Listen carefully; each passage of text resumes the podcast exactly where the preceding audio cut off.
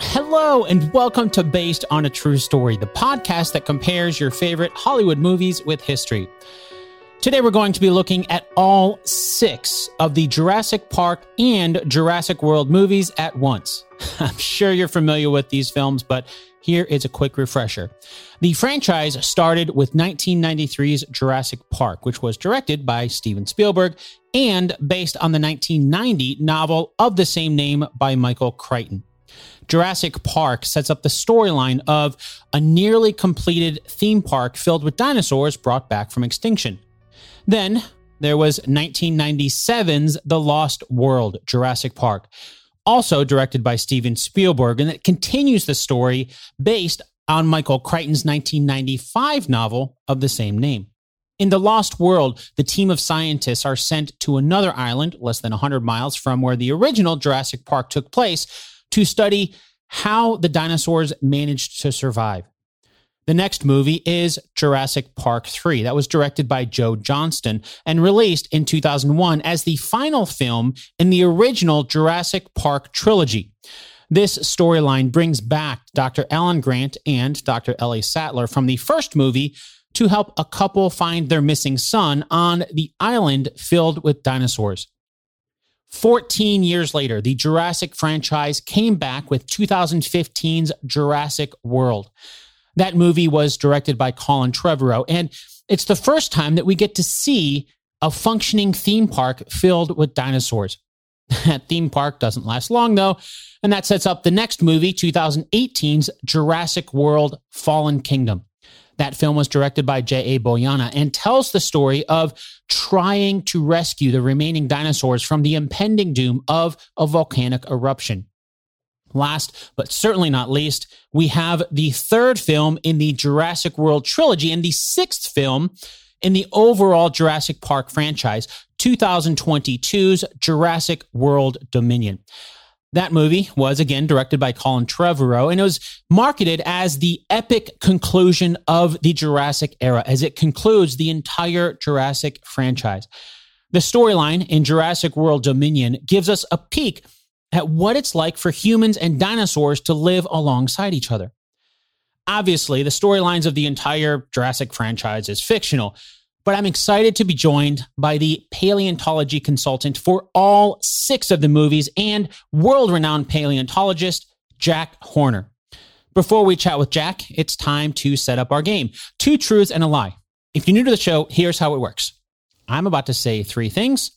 2 of them are true. That means one of them is an all-out lie. Are you ready? Okay, here they are. Number 1. The current scenario of what killed off the dinosaurs is a meteor. Number 2, they knew about feathered dinosaurs when the first Jurassic Park movie was made. Number 3, the T-Rex could run over 60 miles per hour. Got him? Okay, now as you're listening to our story today, your challenge is to find the 2 facts scattered somewhere throughout the episode. And then, of course, we'll do a recap at the end of the episode to see how well you did. All right, now it's time to connect with Jack Horner about the historical depiction of dinosaurs in Jurassic Park.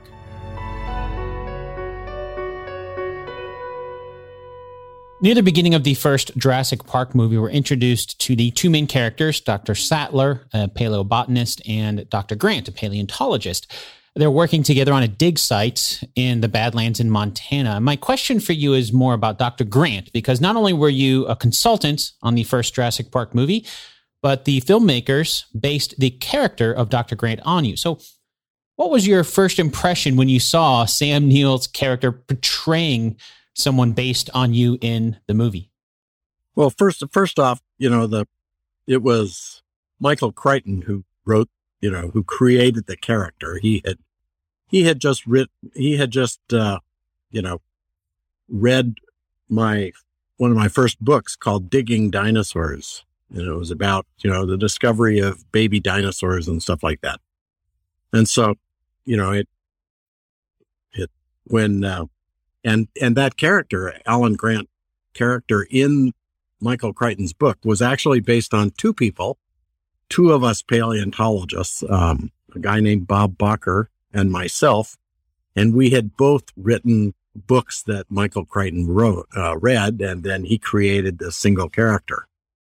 And then when Steven Spielberg started making Jurassic Park, he separated the two characters and made, Sam Neill became Alan Grant, and he was supposed to be portraying me. And then in the second version of Jurassic Park 2, the Lost World, he created another character for Bob. So it was interesting to see. And, Michael Crichton had tried to get some things right and some things, were just fictional. One impression I got from the first Jurassic Park movie was the T-Rex hunted alone while the velociraptors are pack hunters. And I remember just from my own experience, before I saw Jurassic Park for the first time, I used to think the T-Rex was the most dangerous dinosaur out there. But after watching Jurassic Park, it made me think that the raptor was a lot more dangerous because of their intelligence and ability to hunt in packs. Is that a correct impression to get about the velociraptors being even more dangerous than a T-Rex? Well, I think so. I mean, I honestly, I'm a proponent of the idea that T-Rex is really more of an opportunist, that it took sick animals and, that it wasn't an apex predator by any means. So it was out there scavenging and taking down weak animals. Whereas Velociraptor or the, what we would call the raptorial Maniraptoran dinosaurs, they were the apex predators. They just weren't very big, but, you have a pack of them and that's more dangerous than even a larger animal because they are more agile and can get around quicker. And we think that, that much like modern birds, modern raptors, modern raptor birds, that they probably would just, literally just start eating their prey live. They didn't go to, lions and tigers go to a lot of trouble to dispatch their prey first. They kill it and then they start eating. Whereas birds oftentimes will knock their prey down, just stand on them and start eating them. So, they don't really worry about whether the animal's alive or not. Yeah, I think they even mentioned that a little bit. Or Dr. Grant mentions that in the movie, talking about how the raptors would start eating them alive. Exactly. Yeah, they just start ripping you apart. Neither one's a good way to go. No, that's true. You mentioned them going fast in the movies. I think they mentioned that the T-Rex vision, one's based on movement, but then they also said they clocked it at 32 miles an hour. And then the raptors in the first movie, they mentioned 50 to 60 miles an hour. But then I think in Jurassic World, they actually mentioned 40 to 50 miles an hour. Were the raptors were faster? Well, the raptors were faster than T-Rex, but T-Rex couldn't run at all. Oh, the biomechanical studies that have been done on T-Rex suggest that, they might have been able to walk fast, but they could not run. The velociraptors could run, but whether they could make 40 miles an hour or not, I think is questionable. Okay. So they really did rely a lot more on the pack mentality, it sounds like, if they weren't as that fast. Well, yeah, more than likely. Yes. Yeah. At the beginning of the second movie, you mentioned that the Lost World, John Hammond explains how the dinosaurs have survived for 4 years since the first movie on their own, despite being bred lysine deficient as a form of security. And what should have killed them after 7 days without these supplemental enzymes, they're able to survive. And to quote Hammond from the movie, these creatures need our absence to survive, not our help. And that concept got me thinking about how different the environment and ecosystems are now compared to how it was when dinosaurs were alive. Do you think that dinosaurs could coexist and survive in today's environment with humans? Well, they're not going to do well with, benzene in the atmosphere or some of the other pollutants that we dump out. But the climate really isn't that much different. I know, a lot of people are sort of confused by time. you know, the big giant dragonflies and the time when there was actually more, you know, oxygen in the atmosphere was actually 300 million years ago, not 65 million years ago. So, you know, that's people just get kind of confused by the whole time business. I don't think there was very much difference personally. At least all of this research I've seen suggests that it's negligible, the difference between then and now, other than the fact that, that we're, killing ourselves with pollutants and everything else. Yeah. And I guess that could play a part into it, but from what it sounds like, yeah, it wouldn't be enough. Even that may not be enough. No, they'd be pretty well off. In The Lost World, there's another species of dinosaur that gets some screen time, and it's shown throughout the entire franchise, and that's the compies. They're actually really cute in the movies. They're with the little chittering noises, and they're described as scavengers, and they, of course, turn deadly when they team up and kill Dieter Stark in that movie. How well did the movie depict what compies were really like? Probably not at all. First off, we only have a couple of specimens, and they're found in lakes, so their carcass has literally washed out into a lake. And so we have really no behavioral information whatsoever. And, they're basically a little Maniraptor and a little raptorial like dinosaur themselves. And so, there's really nothing to suggest that they weren't, feeding behaviors very similar to Velociraptor or other related dinosaurs.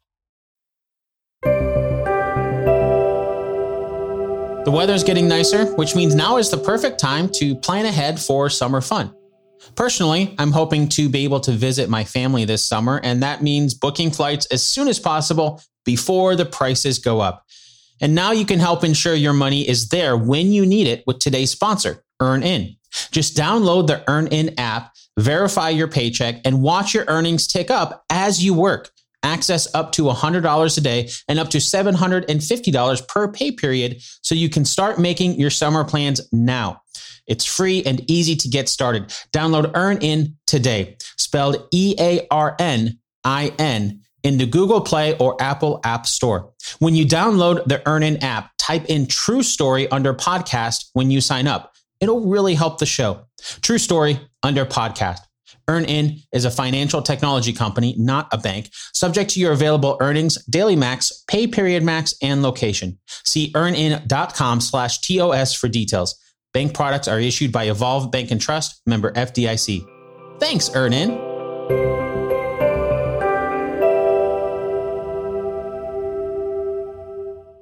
Another day is here, and you're ready for it. What to wear? Check. Breakfast, lunch, and dinner? Check. Planning for what's next and how to save for it? That's where Bank of America can help. For your financial to-dos, Bank of America has experts ready to help get you closer to your goals. Get started at one of our local financial centers or 24/7 in our mobile banking app. Find a location near you at bankofamerica.com/talktous. What would you like the power to do? Mobile banking requires downloading the app and is only available for select devices. Message and data rates may apply. Bank of America NA, member FDIC. Obviously, in Jurassic Park, they fill in the DNA with animals that we have. And so for something like a copy where we don't have a lot of information about them, is it possible at all to fill in any information about what they might have been like with other animals that may be similar? That really is how we do it. And when it comes to genetics and, 50% of our DNA is identical to a banana. So, you could use a banana instead of a frog. I mean, it's, it's sort of ridiculous to think that, that one animal is going to get us closer than another. So when it comes to behaviors, we've got literally one specimen of a plant-eating dinosaur that has a bunch of Deinonychus teeth around it, more than would fit in the jaw, more than one animal could afford to lose. And that's our only evidence of pack hunting. I mean, we have so little information about the behaviors of any dinosaur, that, you know, they're just, we get a little tiny bit of information and then we, you know, arm wave, basically, you know, we just, it's all guesswork. We don't really know the behavior of any dinosaur. I mean, you know, other than the, just the simplest things, like, you know, like the baby dinosaurs, we have baby dinosaurs in a nest that doubled in size. So we can pretty easily hypothesize that the baby dinosaurs stayed in their nest for that period of time, that they didn't get out and go somewhere and then come back. I mean, no, there really aren't animals that do that. So, you know, all we can do is make comparisons with modern animals that are related, and birds are the closest related animals. So, I mean, that's all we can really do. I mean, you know, in the movies, all of the behaviors you see of any of the dinosaurs are fiction. That's that. I mean, they're just fiction. That's, you know, as I say, the only accurate depiction of any of the dinosaurs in any of the movies, as far as I'm concerned, is of the Spinosaurus in the water. When you see the Spinosaurus with its fins sticking out of the water, it's in the water. That we know Spinosaurus could do. And that's in the latest movie, Dominion, right? Where you see him in the caves. Well, I'm thinking of Jurassic Park 3. Oh, okay. Where it's in, you know, you see when it's running around on land, that's wrong. It couldn't do that. Oh, so it was only in the water. It wasn't that it could go in the water. It was only in the water. Right. Exactly. Oh, okay. It's a fish eater. It ate fish. It didn't eat anything else. It is evolved and adapted for eating fish. I guess it wouldn't be as dangerous in the movies if it stayed in the water the whole time, though. Add some fiction to it. Well, I wouldn't want to be in the water with it myself. Well, that's true. Speaking of Jurassic Park 3, there's another concept in that one that gets put forward, and it's the concept of 3D printing the resonating chamber. They do that for the Velociraptor. They basically create a 3D model from the skull, and then they're able to determine how the dinosaurs would sound. Has that actually been done? Do we know what dinosaurs could sound like? We actually did that. That's based on some stuff we were doing at Montana State University, the engineering program. We CAT scanned the skull. It was a duck-billed dinosaur skull, not a raptor. We CAT scanned a duck-billed dinosaur skull and then reconstructed its narial passageway, and then simulated air going through it, and we could get the pitch of the sound, but we couldn't make the sound. Obviously, you're just going to get the pitch. So we could determine that the skull we used, which was a juvenile, that it produced a high pitched sound, which, of course, high pitched sounds don't carry very far. And then when we CAT scanned the adult, we could produce an infrasound. So it very deep, like an elephant, and sounds like that can carry over very long distances. So that was the research. That was what we determined in the movie. You know, it's fictionalized as, you know, as making something for a raptor and being able to communicate with it. You know, if you just think about it for a moment, you know, in any sound that, you know, if you rapid prototype something, and even if it were made of bone, the sound, you know, is being produced in an animal that has skin and muscle over it as well. So you're not going to get the same sound by any stretch of the imagination. I mean, resonating the bone is not the same as resonating the skull. That's a good point. I mean, I guess it's a similar type concept to make sure understanding. It's a similar type concept of, you know, my voice sounds different to me than it does to you because it's. Yeah, but you just imagine, you know, you're only using in this particular case, you know, we're rapid prototyping not something as a soft tissue, but actually as something that is a heart. It's actually the cranial bones themselves without any soft tissue involved. So, you know, it's not going to sound at all like it, but you can get the pitch. You could at least, you'll know if it's up, if it's high pitched or low pitched. Kind of going back to something we were talking about earlier, but in Jurassic Park 3, there's a speech that Dr. Grant gives where he says, had there not been a cataclysmic event that killed them all off, it's entirely possible that raptors and not humans would be the dominant species on the planet. So I know it's kind of a what if question if they were around, but would that be correct? If they were here, could raptors be the dominant species on the planet? Well, I'd say that's pretty anthropomorphic of us to think that, you know, that unless you're intelligent, you're a dominant species. You know, that's it's very hypothetical for sure. Well, I mean, that it'd be kind of like a kangaroo saying, you know, if you hop, only you can only dominate the world if you hop. I love that analogy. That's great. After 14 years, the franchise came back in 2015 with Jurassic World. And according to that movie, a lot has changed. And one of the key plot points in that series then starts with they're designing completely new dinosaurs. Hybrids are being designed by mixing different DNA together to make dinosaurs that are bigger and scarier, of course, to draw in more crowds. The Indominus Rex is the big one in that. It's kind of a cross between a T-Rex, raptor, cuttlefish, frogs, probably more DNA, but the movie obscures that by calling it Top Secret. As an advisor on the movie, how involved were you in coming up with the species that could go into a fictional creation like the Indominus Rex? Well, as I was explaining to Colin Trevorrow, creating a dinosaur, like a transgenic dinosaur, is actually more accurate than it is completely accurate, right? I mean, we've designed it. So it's the perfect animal. It's more perfect than the T-Rex, because the T-Rex, we just have its skeleton and we are surmising what the rest of the animal looks like.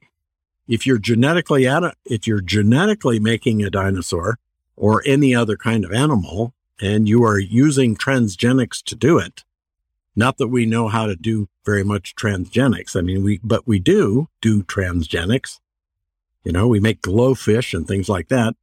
Then, you know, you make, if you could make what you're, plan to make, it would be perfect, right? I mean, you would know exactly what it was. So Indominus Rex is the most accurate animal in all of those movies.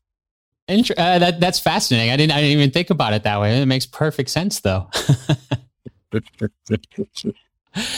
Speaking of being an advisor on the movie, since you worked on the first three, of course, the Jurassic Park, and then the first one was released in 1993, the most recent movie, 29 years later. Are there things that we've learned about dinosaurs in almost 3 decades that have changed how we see them on screen between the initial movie and then the Jurassic World movies now? Oh, absolutely. You know, I mean, we knew, when we were making Jurassic Park, we knew that the raptors should be feathered and more colorful. Feathers were just, technologically not possible in 1993. The computer graphics used was brand new, and the puppets would have, looked silly if they had tried to put feathers. So, it wasn't technologically possible. As far as color goes, we know, that dinosaurs were a lot more colorful than we see them in the movie, but Steven wanted a scary movie. And so, he didn't think colorful dinosaurs would be all that scary, other than the spitter, right? That flashes its colorful frill at you, which of course, that is a totally fictionalized dinosaur. Everything is fictional about that dinosaur except its name. Deinonychus is a dinosaur. It's a very poorly preserved dinosaur. We don't really know much about it at all, so it was a good one to fictionalize. You get to fill in the holes however you want. Exactly. So we don't know if that one spit or anything like that, or had any sort of, would it be possible to know if any of them had that sort of a defense mechanism? That's just, that's just all total fiction. Okay. Yeah. There's just no way to know stuff like that. Well, one thing that we see in Jurassic World is the character of Owen Grady. He's training a pack of raptors, and Blue in particular seems to be one that bonds with him. And this helps to reinforce the concept throughout all the movies that raptors are especially dangerous, as we talked about, because of their intelligence. Do we know if they were that smart that it would be possible to train them? I know some animals now can be trained easier than others. Would that be the case for raptors as a species more than other species?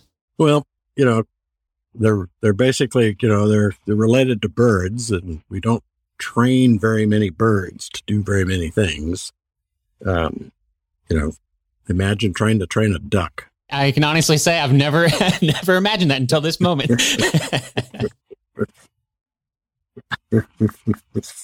I don't think it would go very well, though. No, it probably wouldn't. We just, we don't really know.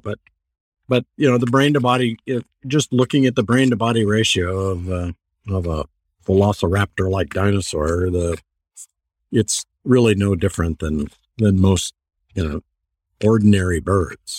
So, they do train hawks and animals like that to fetch something, but the behaviors, of birds are so different than the behaviors of mammals. We are a mammal, and so we can kind of bond with other mammals, but it's hard. I mean, I had a parrot for a while, and it didn't like me, so I couldn't bond at all with it.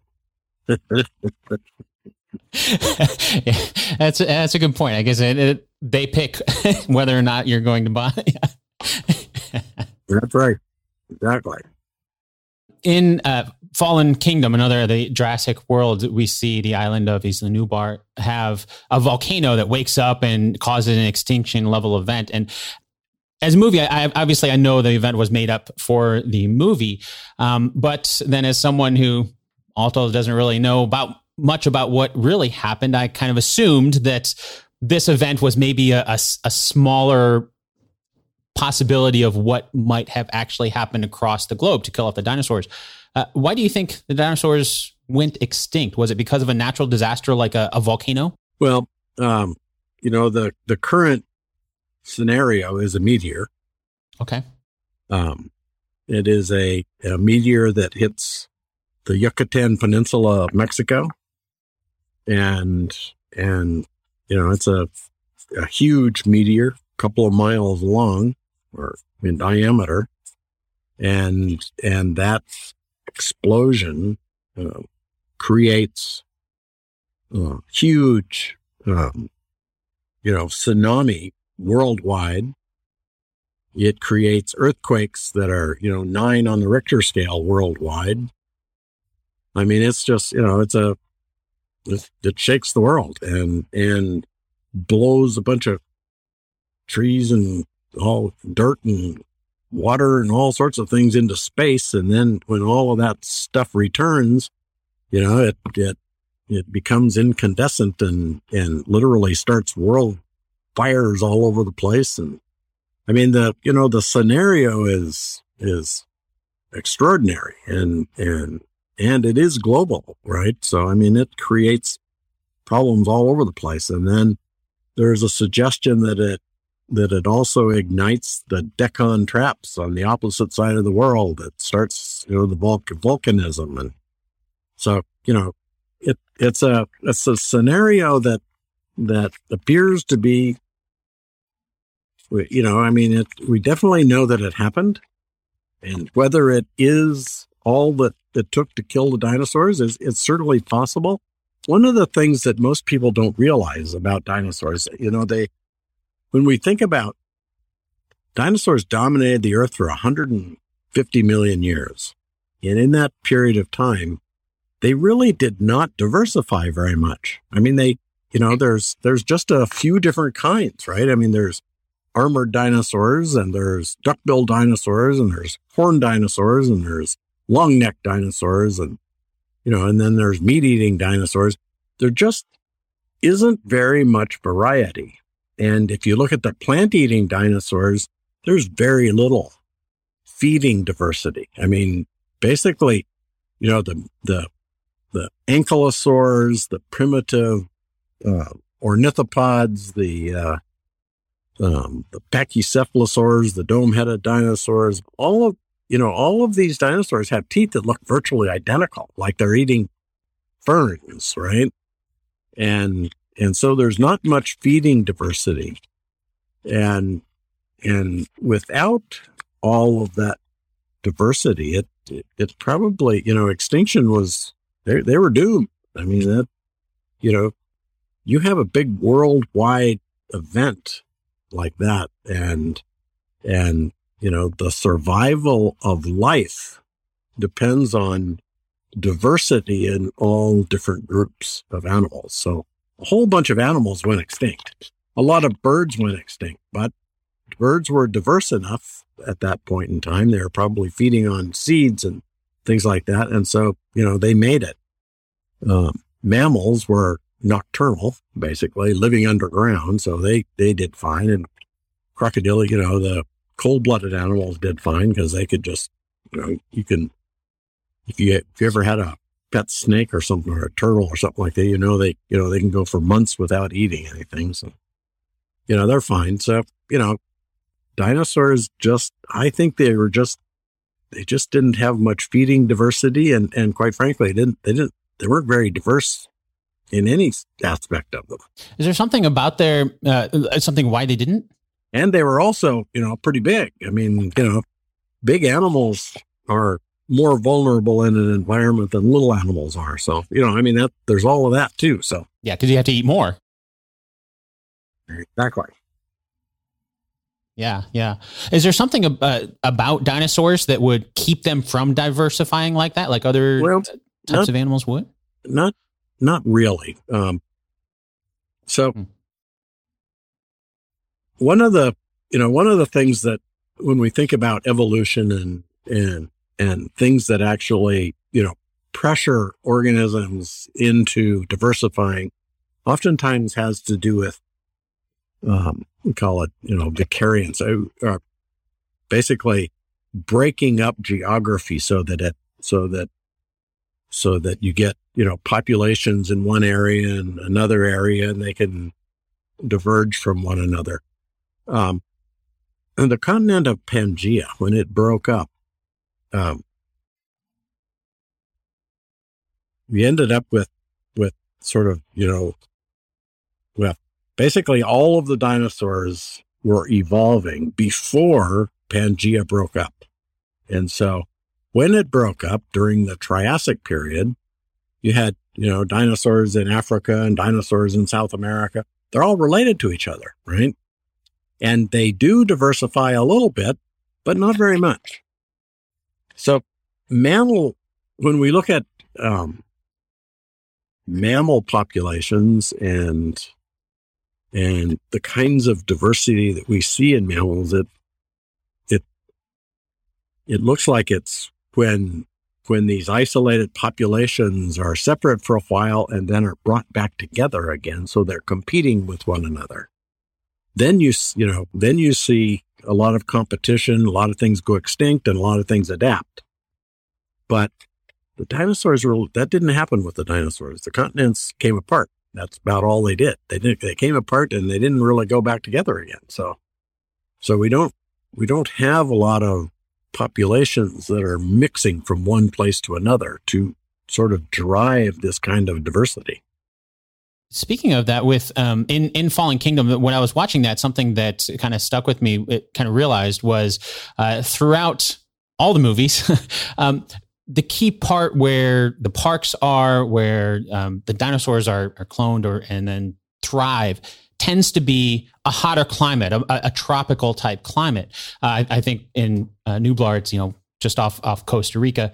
We do see a little bit of difference in the final film. In Dominion, we see some of them living in snowy climates alongside elephants in the African sun and so on. But even then, the headquarters in that movie are in the Dolomite Mountain Range. It's still a very tropical looking environment, even though they're surrounded by snowy mountains. Is there a historical reason to why they would have put them in a hotter climate instead of something different? Yes, there is a. It is historical, but it's fictional history, right? It's fictional history. That's where we expect dinosaurs to be, is in tropical places. But they lived all over the world. Dinosaurs lived all over the world. They lived above the Arctic Circle.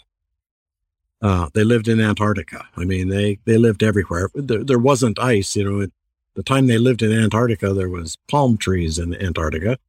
But they did live in different environments, and quite frankly, we don't. The funny thing is that tropical environments do not preserve in the fossil record, and so we don't really have any examples of them living in the tropics. So it's always funny when you see them in the tropics, because, and even most of the environments that we know of, that we have fossil records for, are kind of like Louisiana. Now, I guess you could call that subtropical, right? It's warm. It would have been warm and humid in most of the places that we do find fossils of dinosaurs. But on the other hand, they were living far enough north and far enough south that there would have been dark spells, for a couple of months as well. So it's the whole tropical thing is literally is, our expectation of them being in those kind of environments. It's kind of like volcanoes, right? Volcanoes probably didn't erupt any more than they erupt now, but we always want a volcano in the background of our dinosaurs, right? We always want a volcano. Yeah.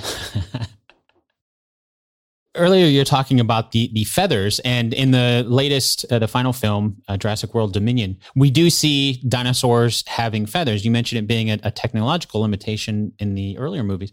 Did most of the dinosaurs actually have feathers, or was it kind of a mix? Because even in the later movies, we see some have feathers and some do not. We're pretty certain. Well, in the movie, we have to maintain the animals. Remember, they're cloned back in 1993, so.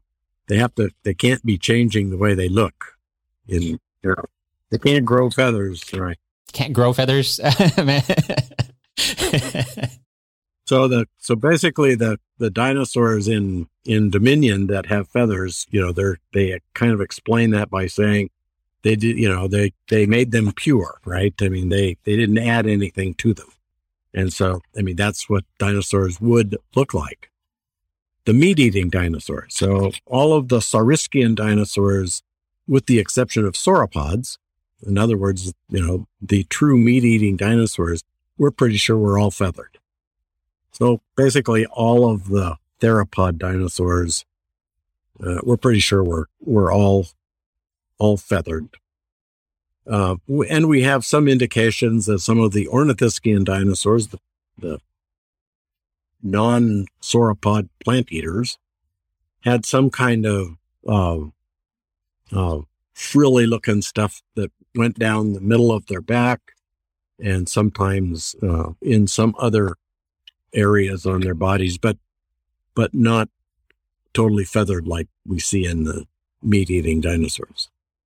And there was a study recently done that suggested that theropod dinosaurs were actually true warm-blooded animals like mammals, and that the Ornithischian dinosaurs were not, although I suspect the Ornithischian dinosaurs were probably heterothermic, which means that they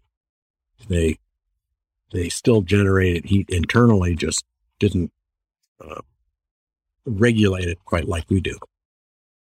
We talked about some of the other genetically engineered dinosaurs in the other movies, but here in the final film, Jurassic World Dominion, it's the first time that we see the Giganotosaurus, and the movie says that it is the biggest of all dinosaurs. Is that true? Is it really the biggest of all the dinosaurs that we know about?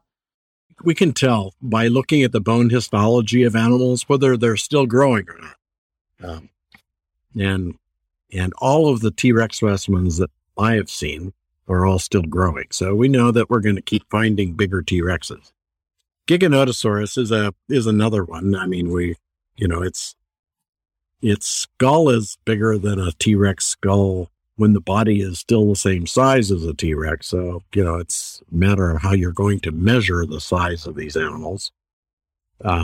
We don't even really know the total length of any dinosaur very well. I mean, might be a few of them that we have the entire skeleton of, but we don't have very many of them. So we just take wild guesses as to really how long they are or how massive they were. We don't really even understand the mass of a dinosaur very well. People still argue about that. Are you going to compare them to a chicken? Are you going to compare them to a crocodile? I mean, what kind of an animal are you going to compare them to? So, we're just not really positive, we're not sure exactly, the mass of an animal or the weight of an animal or the length of an animal. And Giganotosaurus and T-Rex are basically the same size. I mean, they're both big. But, when it comes to, a big animal that eats meat, Spinosaurus eats fish, and fish, I don't know, it's not vegetables, so I'd call it a meat eater. And Spinosaurus is a lot bigger than a T-Rex. So, and it's a lot bigger than a Giganotosaurus. So, Spinosaurus is the largest flesh-eating dinosaur that we know of. Wow. And that was in the water. Well, we scientists can argue about that too. I think they were obligate piscivores, which means they ate fish and they never left the water.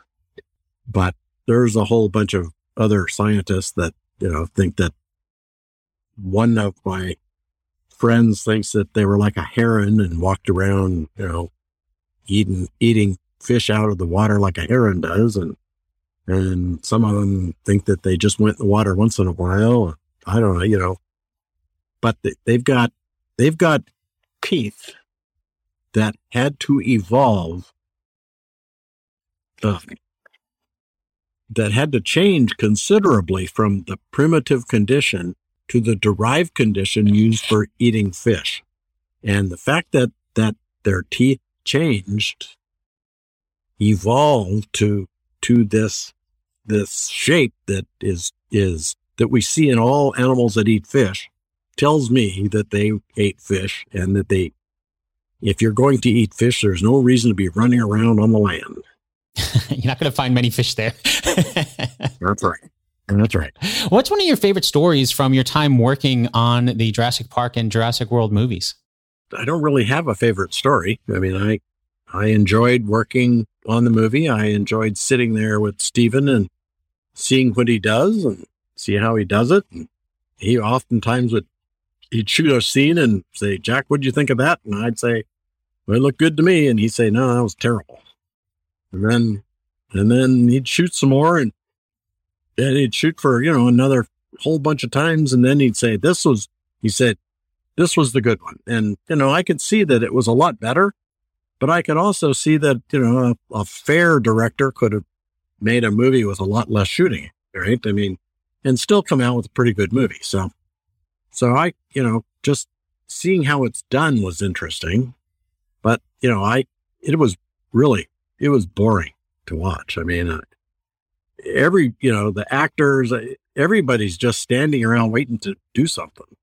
I mean, it is definitely not, I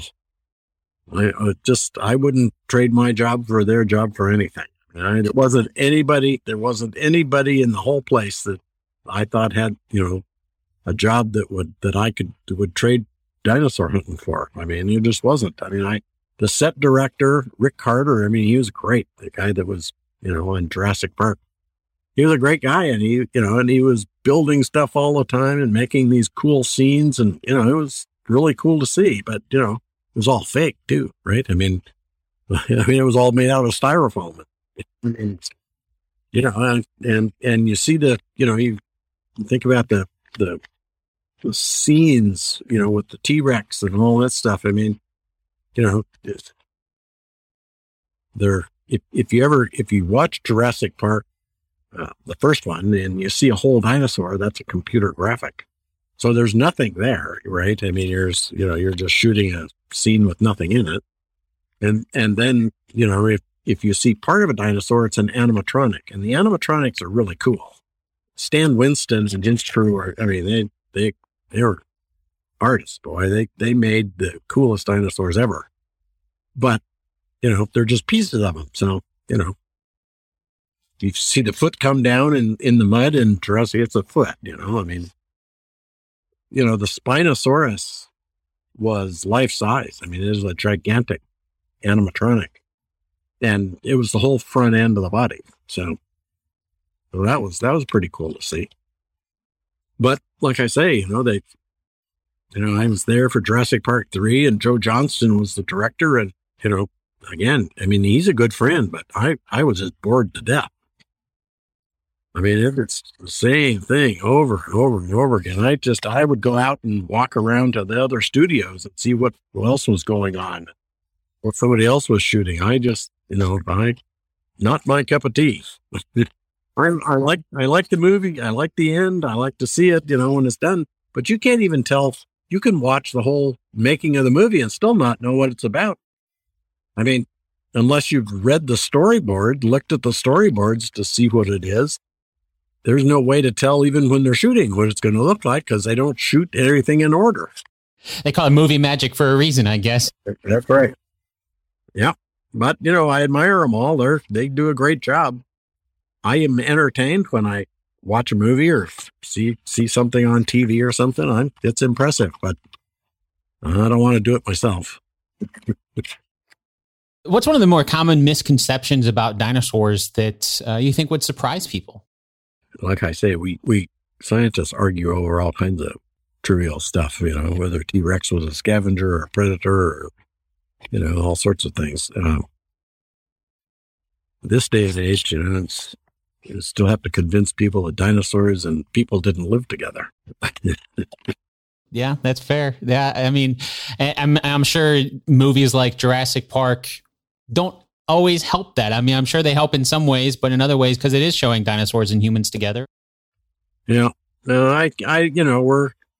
We've been finding feathered dinosaurs for a long time, but most people don't know that they're feathered. And most people, their idea of what a dinosaur looks like is based on Jurassic Park. It's based on anything.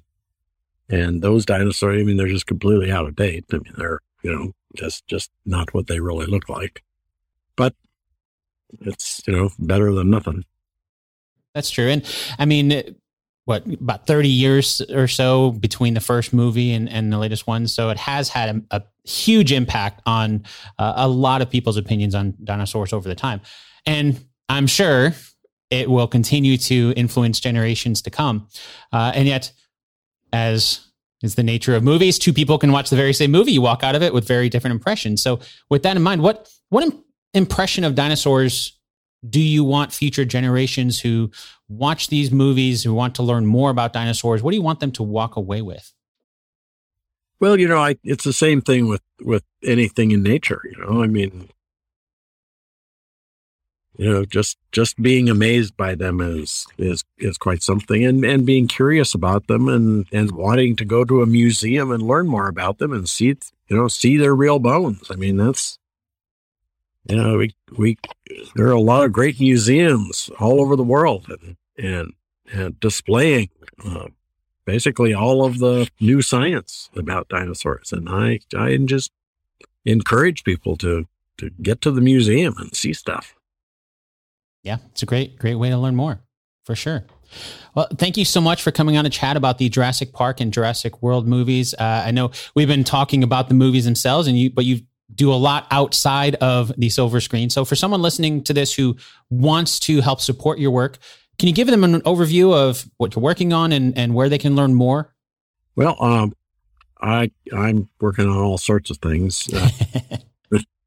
I'm trying. I study dinosaur growth and behavior, but I also, working with artist Fabio Pastori in Italy, trying to reconstruct what I think dinosaurs look like, and they're much more colorful than what you see in the movies, and we have recently released some NFTs, and they're beautiful. I mean, the dinosaurs that we're creating are beautiful, and I think dinosaurs were beautiful. I don't think they were just big gray clunky creatures. I think they were, they gave rise to birds, and birds got their coloration, and they got their dances, and they got their singing. They got all of that from their ancestors, and their ancestors were dinosaurs. So I think, if we ever are able to really depict these animals as they were as living creatures, we're going to see them extremely different than we imagine them right now based on, movies. Thank you again so much for your time, Jack. You're welcome.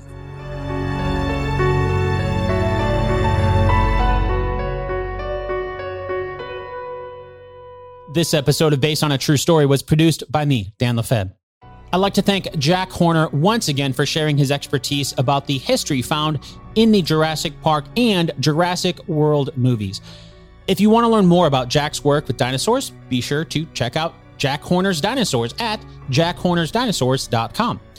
As always, you can find links to Jack's work in the show notes for this episode, as well as on the show's home on the web, basedonatruestorypodcast.com. Okay, now it's time for the answer to our two truths and a lie game from the beginning of the episode. As a refresher, here are the two truths and one lie. Number one, the current scenario of what killed off the dinosaurs is a meteor. Number two, they knew about feathered dinosaurs when the first Jurassic Park movie was made. Number three, the T-Rex could run over 60 miles per hour. Did you find out which one is a lie? Let's go backwards and start with number three. The T-Rex could run over 60 miles per hour. That's the lie. As we learned, the T-Rex couldn't actually run at all. So it seems the whole scene with the T-Rex running down the Jeep in the first Jurassic Park, that's all fiction. That means number two is true.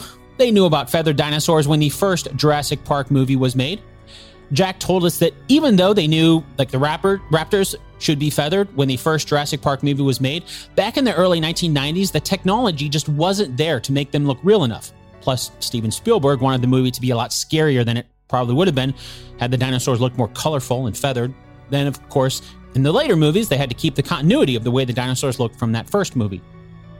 That means number one is also true. The current scenario of what killed off the dinosaurs is a meteor. We learned what killed off the dinosaurs was most likely a meteor that hit near Mexico's Yucatan Peninsula and caused tsunamis and earthquakes that, as Jack puts it, shook the world. If you enjoyed this episode, you can help support the next episode and get ad-free versions of the show over at basedonatruestorypodcast.com/support. Once again, that's basedonatruestorypodcast.com/support. Until next time, thanks so much for listening. And I'll chat with you again really soon.